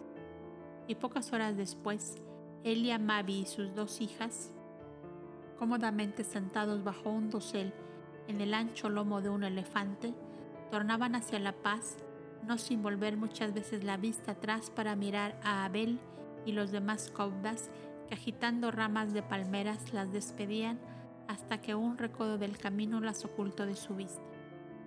La noche anterior, o sea, cuando los Kobdas misioneros resolvían el regreso de las hijas de Shiva con su padre, en el santuario de mujeres Kobdas, vecino al pabellón de la reina, las que se quedaron de turno entre las cuales se hallaba Shiva, vieron en un momento de clarividencia la escena aquella que realizaba en la pradera de Babel, cuando Abel, en medio de sus hermanos, convencía a Elia y a Mavi de volver a la paz, y antes de que se esfumara tal evidencia, apareció en penumbra el rostro grave y envejecido del hombre de las hojas secas. Una gran alarma sacudió el alma de Shiva, que creyó reconocer en aquel rostro al único hombre a quien había amado en su vida. Se oprimió la frente con ambas manos como queriendo sustraerse a una pesadilla que turbaba sus horas de intensa elevación espiritual. Todas comprendieron que aquello era anuncio de algo que se relacionaba con Shiva y sus hijas y que debió ocurrir dentro de muy breve tiempo. La copda cronista, según la vieja costumbre, escribió en la hoja de papiro de ese día la clarividencia del turno de esa noche y lo colocó en el pórtico de entrada a la mansión de la sombra, donde permanecía durante varios días hasta que se hubiesen tomado las anotaciones y resoluciones convenientes. Boindra y Ada llamaron a Shiva, pues un mensajero llegó antes que la caravana a los efectos de que no se cerrasen las puertas externas del anchuroso parque, pues debían llegar después de la puesta del sol. Shiva, le dijo Boindra, si el Altísimo cambiara de pronto el rumbo de tu vida, ¿serías feliz con ello? Aquella pobre alma habituada a devorar en silencio todo dolor, se estremeció de sobresalto, de angustia, de zozobra y apenas tuvo fuerzas para preguntar, ¿y no es en mí una locura hablar de felicidad? Si es, si es que os referís a la dicha humana en que hace mucho tiempo dejé de soñar. No, Shiva, no es locura cuando la voluntad divina se manifiesta en acontecimientos que tú no has buscado. Eliamavi, el padre de tus hijas, vive y juntamente con ella se acerca a la paz. Una palidez de muerte cubrió el hermoso rostro de aquella mujer que hacía inauditos esfuerzos por aparecer serena. Boindra y Ada comprendieron todo cuanto pasó como un torbellino por lo hondo de aquel espíritu tan torturado por toda especie de angustias casi desde la niñez. Ada se le acercó, llena de amor y de ternura, para decirle, No temas al amor si vuelve a florecer para ti, pobre Shiva. Antes bien, recoge con alegría las flores que te brinda y bendice al Altísimo, que de nuevo las derrama en tu camino. Shiva callaba. Alma empapada de soledad y de silencio, exclamó Boindra, abismado en la belleza que su alma de Kobda extraía del fondo de aquel ser que tanto sentía y que tan pocas veces hablaba. El amor eterno te devuelva al corazón de aquel hombre que por alianza de siglos está unido a ti con lazos que ni tú ni él podéis romper, que los hombres no pueden romper, que la maldad humana no ha podido desatar. El santuario de la familia es también un santuario de amor y como libre fuiste para vestir la túnica azulada, lo eres también para dejarla en obsequio al que llega cansado de buscarte y en el ocaso de su vida, más terrible y angustiosa, si cabe que la tuya. Shiva sintióse como atolondrada ante el panorama desconocido, jamás soñado, de un hogar con paz, con sosiego, con amor. Elia Mavi, la túnica azulada, las mujeres cobdas, exclamaba como reuniendo todo lo que tales ideas encerraban para ella. ¿Cómo reunir todo eso aquí dentro de este pequeño corazón? Dijo por fin como en un clamor que hubiera estado largamente contenido. Shiva, el amor es un mago divino que salva todos los abismos. Díjole el Kobda Rey, comprendiendo la tempestad que se había levantado en aquel herido corazón. ¿No me ves a mí al lado de Ada vistiendo ambos la túnica azulada? Por el rostro melancólico de Shiva pareció cruzar como en danza fugitiva el hada azul de la esperanza, mas de pronto se puso lívida, y cual si una visión de espanto hubiera aparecido ante ella, se cubrió el rostro con ambas manos y cayendo a los pies de Ada y Boindra, como herida por un rayo, murmuraba en una queja desesperada. No puede ser, dejadme, no puede ser. Iber, Selimán, no puede ser. No, nunca, jamás. Yo debo estar muerta a todos los afectos humanos, a todos. Ada estrechó contra su corazón aquella cabeza sacudida por los sollozos mientras le decía, Shiva, Shiva, vuelve en ti y no pronuncie en tus labios frases que así lastiman tu propio corazón. El amor es el mago divino que salva todos los abismos. Volvió a repetir con su voz musical Boindra. Shiva, ¿no has pensado en que vives entre los Kobdas que han hecho del amor su primera ley y que viven la vida terrestre nada más que para derramar la paz y el amor sobre todos los seres? ¿No sabes ya que Selimán es un Kobda y que Iber tu hijo lo es también? ¿No has pensado en que el amor habló en el fondo de sus corazones para poner bien en claro los derechos y deberes de cada uno de vosotros, tales y como son ante la eterna ley? ¿No tales y como son ante las pasiones humanas? El eterno amor llenó de paz y de armonía el alma de Selimán, que hoy no es para ti más que tu hermano, que solo desea tu felicidad y el amor de su hijo, y tu hijo camina hacia él bendiciéndote en tu inmolación y en tu sacrificio para traerle a la vida terrestre, en la ventajosa situación espiritual en que se encuentra. El Altísimo tiene para los seres caminos inexplorados, desconocidos, insospechados. Ciegos e inconscientes casi siempre, los seres de esta tierra nos aventuramos en juicios erróneos y disparatados con visos de moral que en el fondo no es sino hipocresía, egoísmo, tiranía despótica y arbitraria. Bien veo, Shiva, que te lastima el recuerdo de que fuiste durante 18 lunas la esposa de tu hermano sin saberlo. Pero, ¿has pensado acaso en lo que hubiera sido de ti en aquella hora si él no te hubiese tomado bajo su amparo como a una de sus esposas? Vuela más alto, Shiva, y piensa que antes que materia frágil y mudable, somos espíritus de inmortales destinos, que al venir a la vida buscamos la alianza espiritual con almas que no son gemelas y adaptables a los fines que nos traen a la vida física.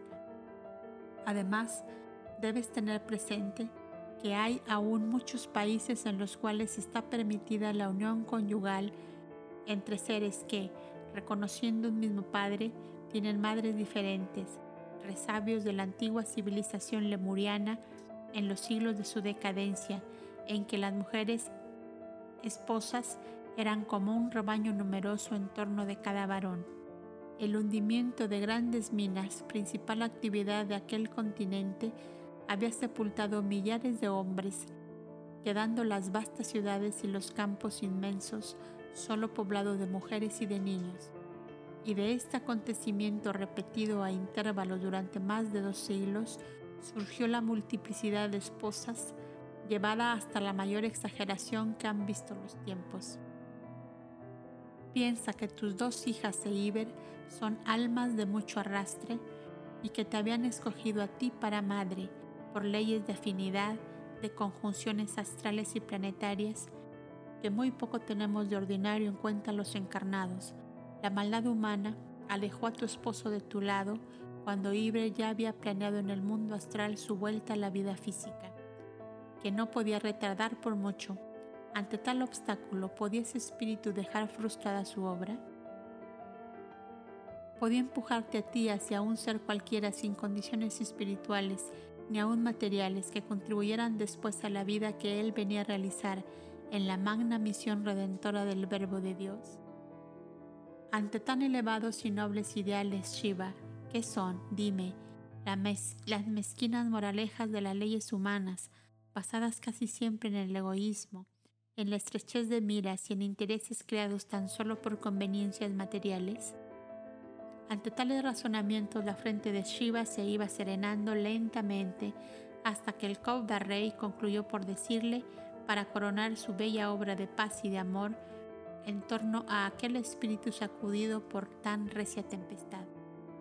Vuelve a tu santuario Shiva, sumérgete en la divinidad de la cual has salido y a la cual has de volver, y allá escucharás la palabra que te marque el camino a seguir.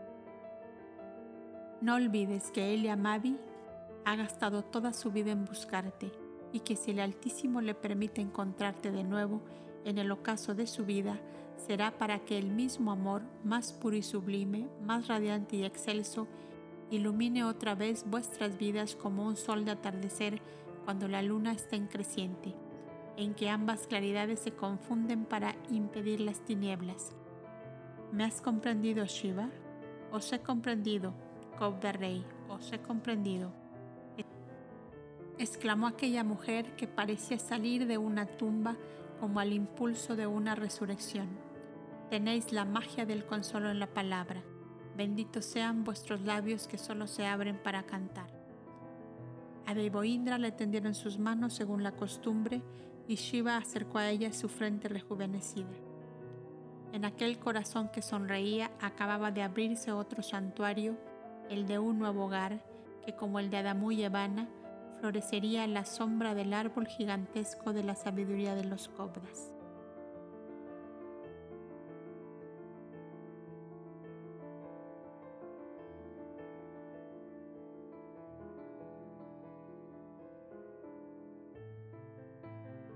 Rosas del atardecer. Buscando siempre la soledad y el silencio, Shiva acostumbraba hilar el algodón o la lana en un jardincillo apartado que se abría como una verde canastilla hacia atrás del pabellón de la reina, al cual estaba unido, como se sabe, el santuario de las mujeres cobras. Había allí grandes rosales de Irania, su tierra natal, que extendían sus verdes pabellones salpicados de rosas blancas y encarnadas, junto a un pequeño lago circundado de pedruscos que habíase formado por un pequeño acueducto abierto desde el arroyo Chatel Jareb que Senio había bautizado de lago Evana. Removiendo piedrecillas y añadiendo otras, durante todos los años que Shiva habitaba en el pabellón y, en el santuario, había conseguido dar al pequeño estanque más o menos la forma y apariencia que recordaba al gran lago Urán que se abría al pie de las grandes montañas que dividían su país del país de Sogdian.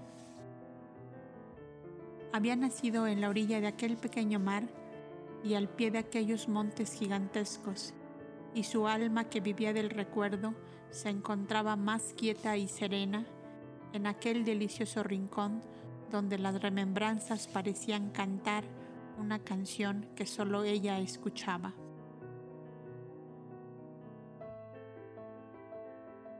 Esta predilección de Shiva hizo que Ada y Evana dijeran un día, llamemos a este jardincillo sin nombre el jardín de Shiva, ya que ella es su más asidua visitante y la que con tanto amor lo cultiva.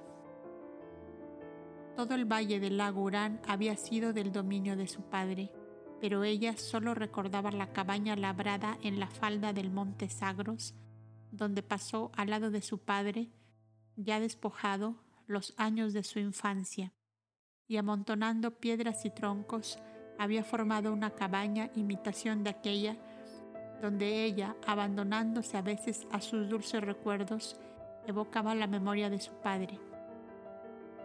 Sentado sobre una piedra junto al hogar, mientras ella le escuchaba la historia cien veces repetida. Todo este valle lo llenaban mis ovejas, mis camellos, mis elefantes, y toda la falda de esta montaña hasta la orilla del lago se iluminaba al anochecer con los fuegos del hogar de mi pueblo, que era numeroso y fiel mientras mis graneros y mis ganados le aseguraban la manutención. Mas, cuando el anciano Aranzán fue prisionero y despojado, los que le habían servido gritaban, que roa las piedras, viejo loco, ya que no fue capaz de oponerse al extranjero. Vive y muere en esta caverna, hija mía, donde las piedras te darán más bien el pan antes que los hombres, egoístas, perversos engendros de los genios del mal. Después recordaba Shiva, como en confirmación de las palabras de su padre, el torbellino de furias que la arrebató de la cabaña después de ver morir acribillado a lanzazos a su anciano progenitor. Y al igual que lo hiciera el hombre de las hojas secas, desgranaba también ella en el plano de cristal de sus recuerdos las perlas negras y blancas de su azarosa existencia hasta el momento iluminado con claridades de aurora, en que los cobdas la habían recogido, llevando como único tesoro sus dos hijitas desnudas entre sus brazos sin fuerzas. Y las madejas de algodón o de lana iban surgiendo blancas y suaves entre los dedos de Shiva, que parecían moverse más rápidamente aún que sus pensamientos tumultuosos como fantástica danza de seres alados que risueños o malignos rondaban en torno de ella, devorando las horas, los días, los años. Allí fue a encontrarla Eliamabi con sus hijas, después que el Cobda Rey, con la magia de su palabra saturada de amor, le había hecho contemplar la situación a través del único prisma que se le haría ver con los colores bellos y diáfanos del amanecer. Si sabiendo ya lo que sabes, le había dicho Boindra, abriendo la puerta que conducía al jardincillo de Shiva, eres capaz de permanecer junto a ella sin causarle amargura ni pesar, entra Eliamabi. Mas, si las leyes y egoísmos humanos aún tienen poder sobre ti, vuélvete atrás porque serías criminal si sobre viejas heridas que aún sangran abrieras otras nuevas en ese espíritu que a costa de heroicas inmolaciones va subiendo la montaña de su purificación. Eliamabi no habló, pero sin detenerse entró. Sus dos hijas le acompañaron hasta ponerle en un pequeño senderito bordeado por ambas partes de laureles y de mirtos que iba a terminar en la pequeña cabaña junto al estanque. Allí la encontrarás hilando. Que la paz sea contigo, Padre. Y ambas se encaminaron al santuario donde el consejo las esperaba para la ceremonia de la reincorporación en su seno, según se acostumbraba con todos los individuos de la institución que habían realizado misiones al exterior. Era sencillamente una tierna manifestación de amor fraternal consistente en cánticos, en aspersiones de aguas puras vitalizadas en poner sobre las cabezas las manos irradiando todo lo que de grande y bello puede transmitir un ser sobre otro ser. Mi corazón te esperó tanto tiempo que murió esperándote, murmuró Shiva cuando Eliamabi se detuvo a la puerta de la cabaña. El hombre de las hojas secas no pudo articular palabra y cayendo de rodillas a los pies de Shiva, reposó su frente sobre las blancas madejas de lana que ella tenía en su regazo. Shiva dejó el uso y continuó haciendo el movimiento maquinal y como autómata de retorcer la lana, pero en los cabellos ya grises de aquella cabeza apoyada sobre sus rodillas. Oh, qué fantástica danza de recuerdos y de pensamientos iluminaban y obscurecían el aura de la cabaña junto al estanque, donde tendían sus pabellones de verdor los rosales de Irania. Aquel silencio cantaba, hablaba, reía, lloraba. Shiva, Shiva, dijo por fin Eliamabi. Las olas de todos los ríos, las piedras de todos los montes de este continente, las costas del mar grande, han aprendido de memoria tu nombre. Tanto es lo que te he llamado ¿Dónde está el Dios del amor que así huyó y se ocultó para nosotros? La pequeña mano de Shiva se posó con suavidad de pétalo sobre aquellos labios angustiosos que tan amargamente se quejaban. Calla, Eliamavi, que ofendes al Dios del amor.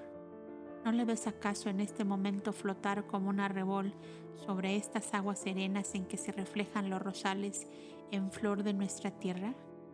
Si Él no viviera en nosotros mismos, ¿estarías tú ahora junto a mí como estás? Una fresca ráfaga de viento que siempre soplaba al atardecer agitó las ramas de los rosales, cuyos pétalos blancos y encarnados caían como una lluvia sobre las aguas tranquilas y sobre la techumbre de hojas de palmera de la cabaña. Rosas del atardecer, rosas de la montaña de Irania, exclamaba Eliamabi, recogiendo con amor aquellos suaves pétalos que le acariciaban al caer. Si los rosales reviven y se renuevan como los hombres, Shiva, ¿serán estas rosas las mismas que perfumaban tus cabellos bajo el cielo tercio y radiante de Susiana? cuando al despedirme de ti para ir a buscar el precio de tu rescate, dejaba un beso en tu frente mientras te decía, espérame que volveré para comprar tu libertad, aunque deba sacar el rescate de las entrañas de la tierra o del fondo del mar, ¿serán las mismas? Puede que sean las mismas, respondió Shiva, las que acariciaron nuestro amanecer y estas que ahora deshojan sus pétalos al impulso, al impulso del viento en el atardecer de nuestra vida. Rosas, rosas de Irania, que escuchasteis los idilios de amor de nuestra juventud y bebisteis nuestras lágrimas y escuchasteis nuestras quejas y espiasteis los ocultos pensamientos que a distancia volaban del uno hacia el otro sin sospechar siquiera dónde nos encontrábamos exclamaba de nuevo el hombre de las hojas secas, recogiendo a puñado los dulces pétalos que continuaban cayendo, cayendo como perlas blancas y rojas desgranadas desde los cielos por sílfides invisibles. ¿No sois acaso tan lozanas como aquellas? Pero también aprenderéis nuestros nombres y alfombraréis de nuevo nuestro, nuestro camino y volveréis a escuchar nuestras confidencias rosas del atardecer.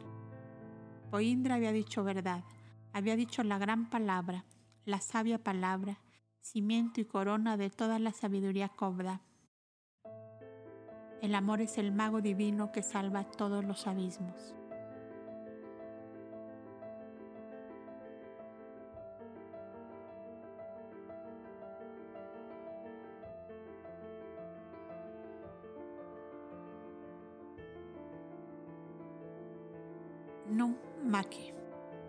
Tal fue el nombre que en la época neolítica se dio a la región que la historia antigua ha llamado Media o Elam y que está situada entre el mar Caspio y la inmensa mole de los montes sagros.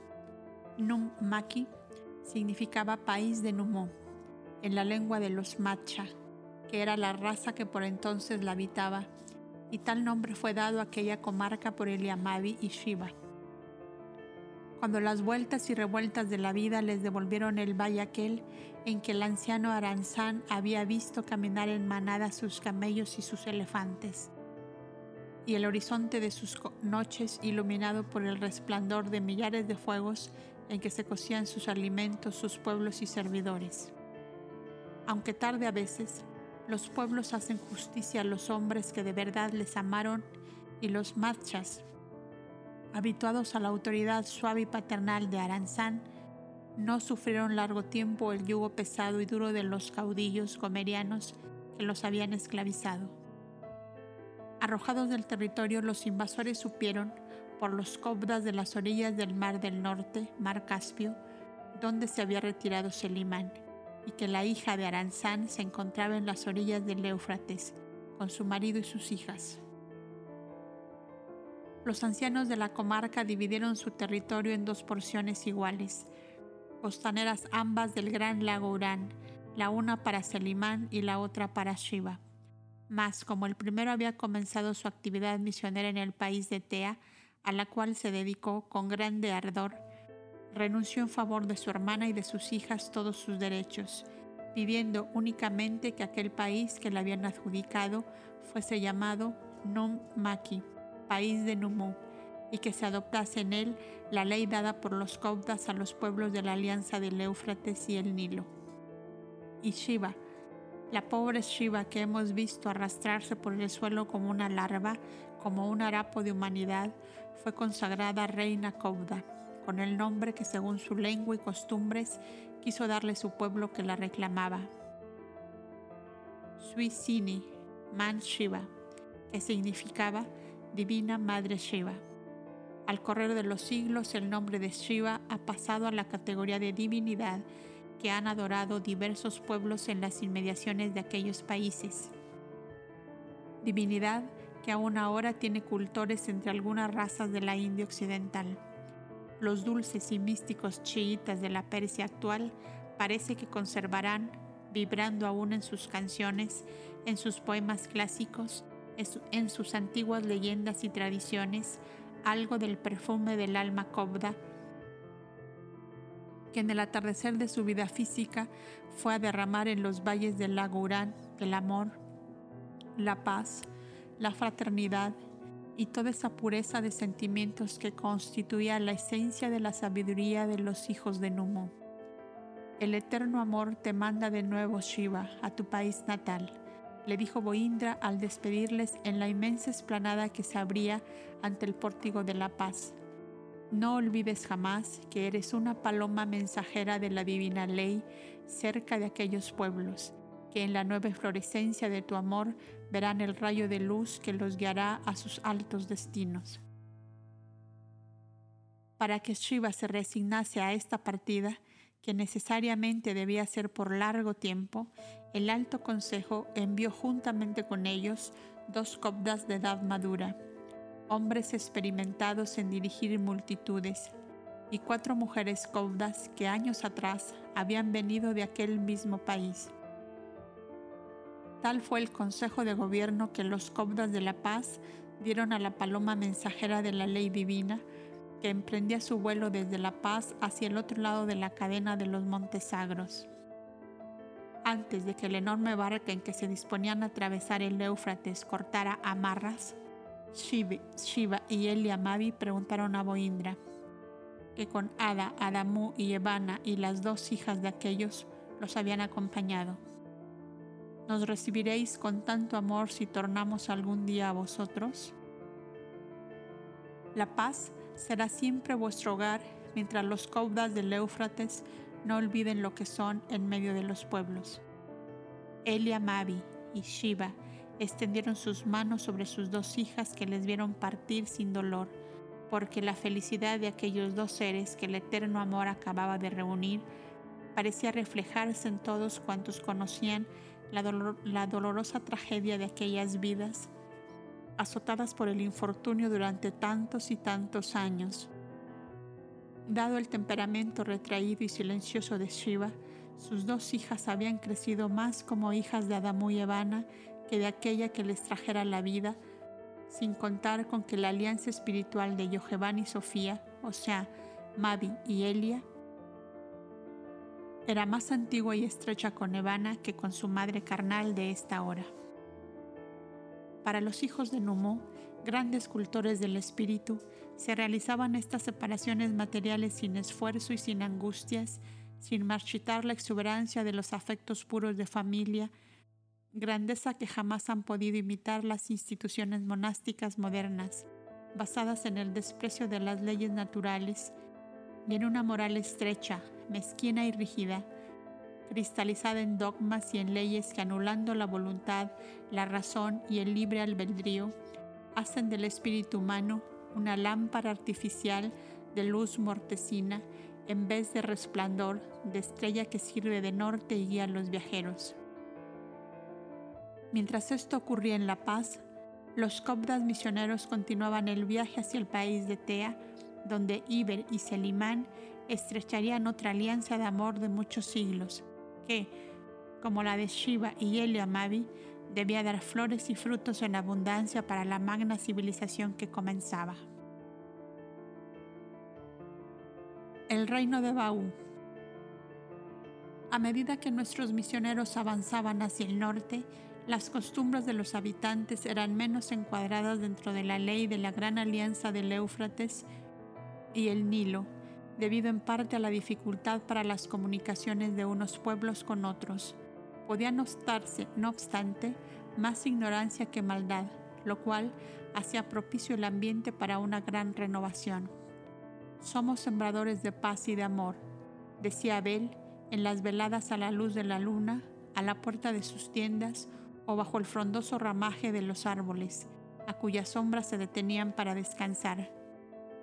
Y si bien la mayoría de estos pueblos no pueden aún comprender la eterna verdad en toda su esplendorosa magnificencia, el lenguaje del amor lo, lo comprenden todos los seres de la creación, desde el vegetal hasta el hombre, y el Kobda debe adaptarse a la capacidad mental y espiritual de los pueblos que busca levantar y redimir. La inmensa pradera denominada entonces Ur-Baú, que los Kobdas traducían reino de Baú, es el país que después se ha denominado Mesopotamia y que se encuentra abundantemente regada por el Éufrates y el Ildekel o Tigris. De una fertilidad maravillosa, aunque todavía en aquella remota época era de un clima frío la mayor parte del año, ofrecía grande abundancia y una extrema facilidad para la vida de hombres y animales. Esta misma circunstancia hacía que dicha región fuera muy codiciada por las razas que habitaban los países montañosos que la rodeaban, sobre todo los de las grandes estepas de Alesia y de las cordilleras nevadas del Tauro, que de tiempo en tiempo invadían a sangre y fuego las fértiles praderas cubiertas de trigales dorados y de rumorosos cañaverales de azúcar, sobre todo en las épocas de las abundantes cosechas. Estas invasiones habían sido hecho menos frecuentes desde que la Alianza tendió su red protectora de arqueros en torno a los países que la formaban. No obstante, los urbausinos o hijos de Baú sentían grande alarma a la llegada de extranjeros a su país, pues dada su natural sencillez, fueron muchas veces engañados por invasores que bajo el pretexto de llegar en viaje de compra de ganados, de lanas o de cereales, habían sorprendido a los habitantes despojándolos a veces de vidas y haciendas. Y conforme a los elementos de que disponían eran los medios de defensa que usaban. La más importante de sus ciudades era Subartú, situada sobre la costa oriental del Éufrates, a unas dos millas más o menos, y unida a él por un gran acueducto que denominaban Agüera y que se cerraba todos los días al caer la noche por medio de una especie de muralla movediza labrada de enormes troncos de roble, a través de las cuales se abrían pequeños orificios destinados a explorar si alguien se acercaba por el lado del río. Al pie de esta muralla había siempre un destacamento de arqueros. La defensa de la ciudad por el lado de campo abierto consistía en grandes pilas de paja seca de trigo, de ramas y de todo cuanto fuera un fácil combustible, cubiertas de tierra apisonada como si fuera una compacta muralla en forma que, habiendo enemigos cerca, se encendía fuego a la paja, se desmoronaba la tierra y la ciudad quedaba guardada por un círculo de fuego que los de adentro se encargaban de mantener durante días y aún meses, con los grandes acopios de paja y ramas en que cada vivienda se almacenaban con este fin.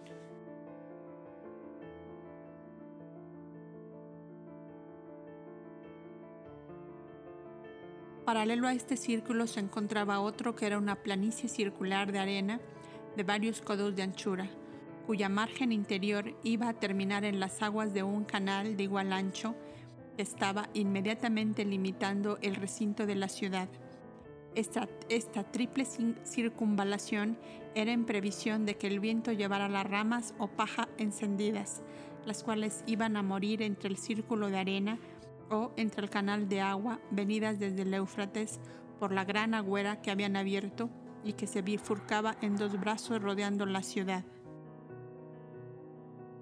Los urbausinos estaban divididos en tribus o familias, cada una de las cuales formaba un barrio de aquella inmensa ciudad. Estas eran como la aristocracia de aquel país. El resto del pueblo formaba como grandes o pequeñas aldeas diseminadas en toda la extensión de la vasta pradera, y cada aldea era una sola tribu o familia, con sus kiranis, esclavos, y con sus ganados, y se había construido su muralla de paja y ramas cubiertas de tierra, imitación de la que circundaba a la gran capital.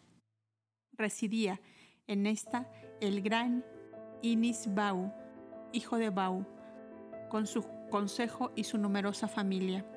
Era la autoridad suprema de la comarca. Allí residían como fieles guardianes los pilix, en gran número, pues eran especie de soldados o guardias de la ciudad. Tal palabra tenía un significado como de columnas o pilares en nuestras lenguas de origen latino.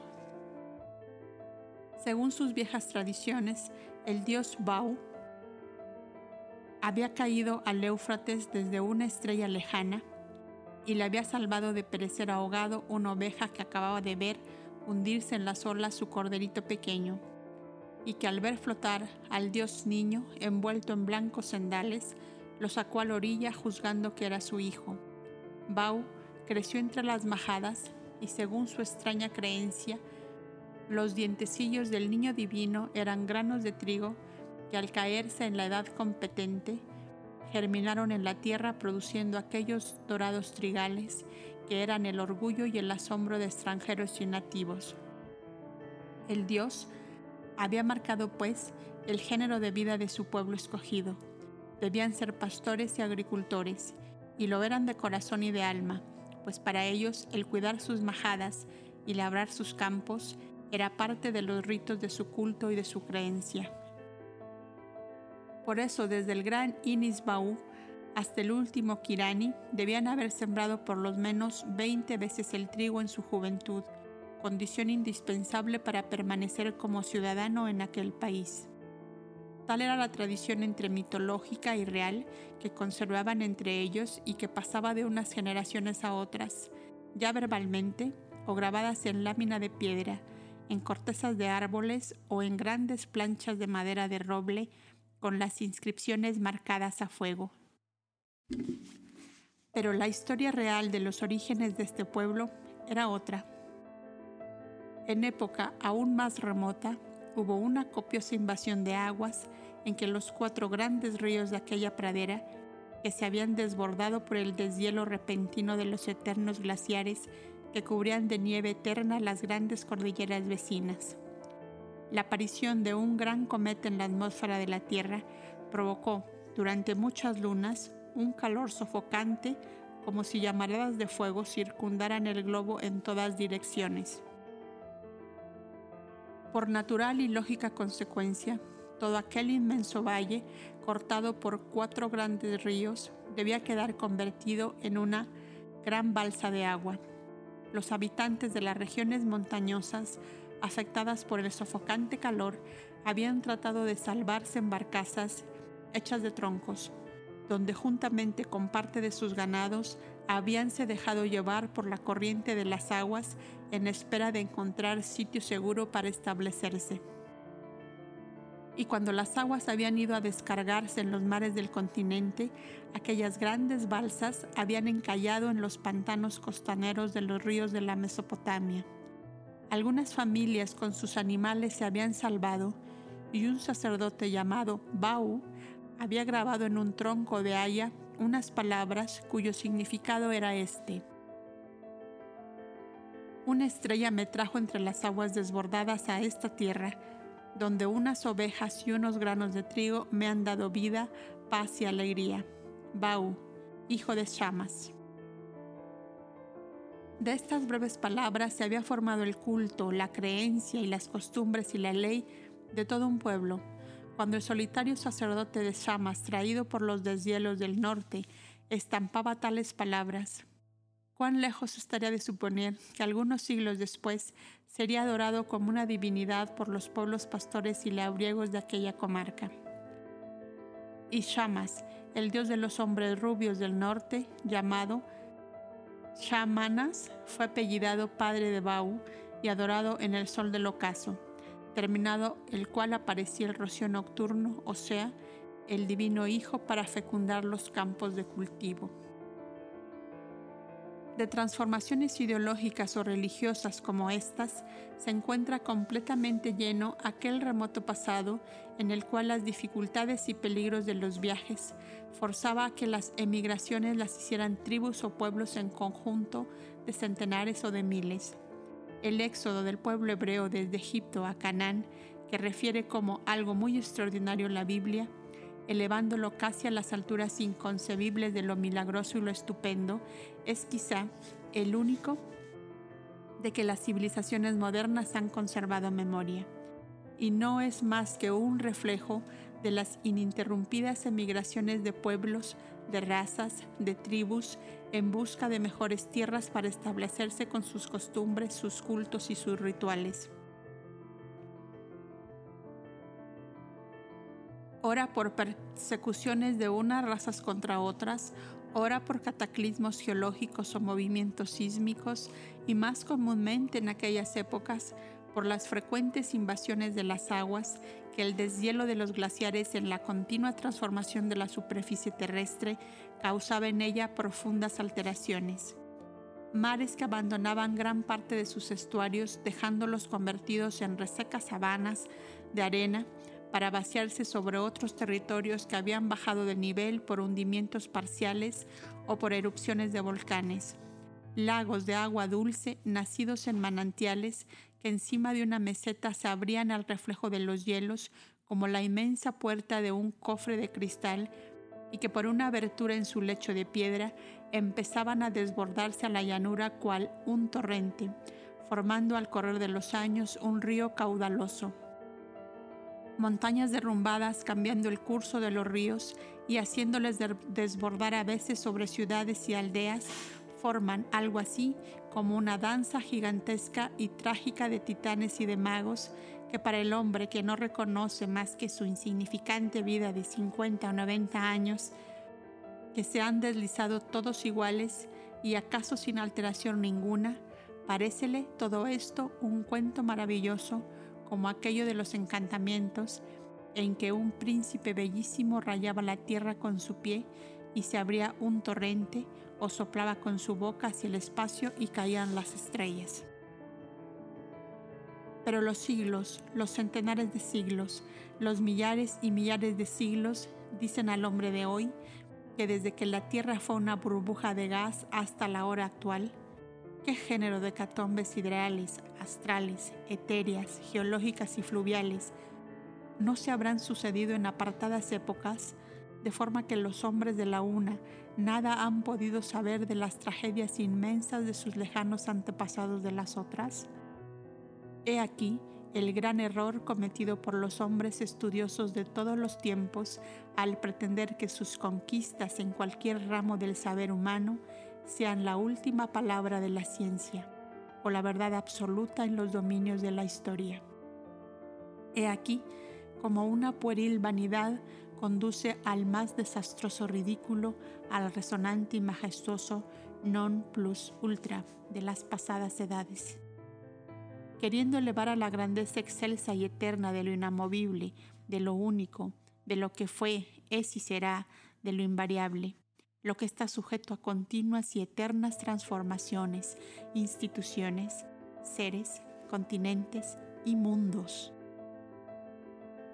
Si hubiéramos sido capaces de comprender al Verbo de Dios encarnado en el genial e inimitable Jesús de Nazaret, bien claro nos lo dijo en esta su frase que parece de bronce. Los cielos y la tierra pasarán, pero mi palabra no pasará. Los mundos nacen, crecen, decaen y se disgregan como gigantesco torbellino de polvo, pero la palabra de los Mesías que llevan a cada mundo la manifestación de la causa suprema, de la eterna energía y del eterno amor, He ahí lo único que no puede ser ni será jamás, sino de una sola forma, invariable, inamovible, por los siglos de los siglos, en la eternidad sin fin.